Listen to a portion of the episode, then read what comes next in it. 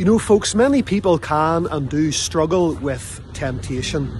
Some people don't struggle with temptation for the simple fact that every time temptation comes, they don't fight against it, they simply yield to it.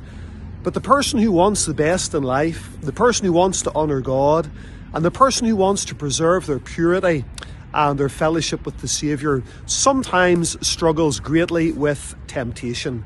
There are many types of temptation.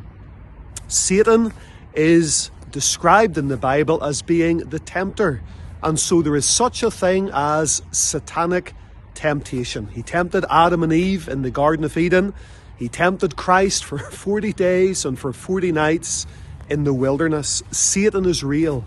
He's a very real tempter. Such a thing as satanic temptation. Then, of course, there is such a thing as secular temptation. This world puts many things before our eyes and into our ears uh, by way of temptation, wanting to draw us into its mould and draw us away from the things of God. The Apostle Paul in Romans twelve said we're not to be conformed to this world, and the idea of being conformed is to be squeezed into a mould.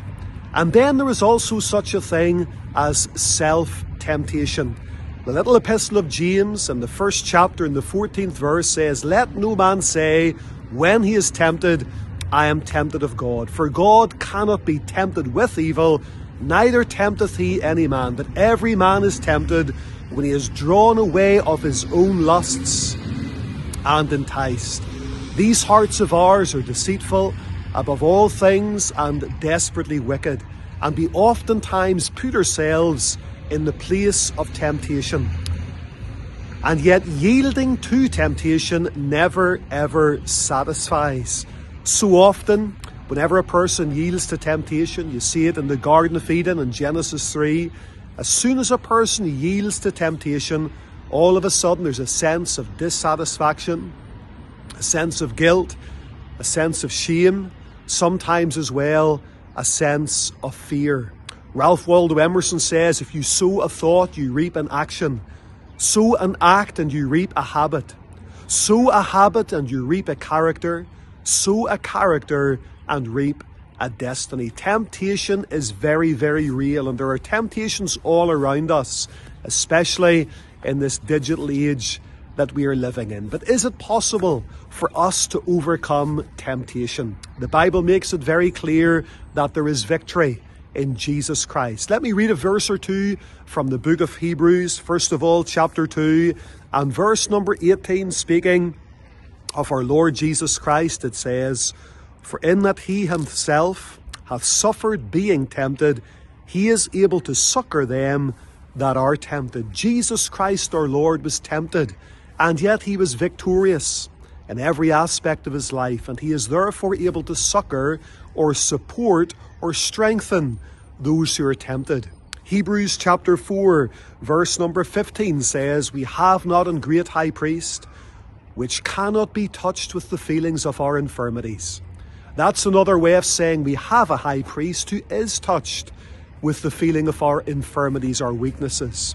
The Bible says in the remainder of that verse that he was in all points tempted, like as we are, yet without sin. He didn't yield to temptation. He was the sinless, spotless, impeccable Saviour. He is able to give victory over temptation. On Friday, the twenty-sixth of January at eight p m in Market Hill Free Presbyterian Church, there's going to be a youth rally there that night, and the subject is temptation and how to overcome it. We would love for you to join us.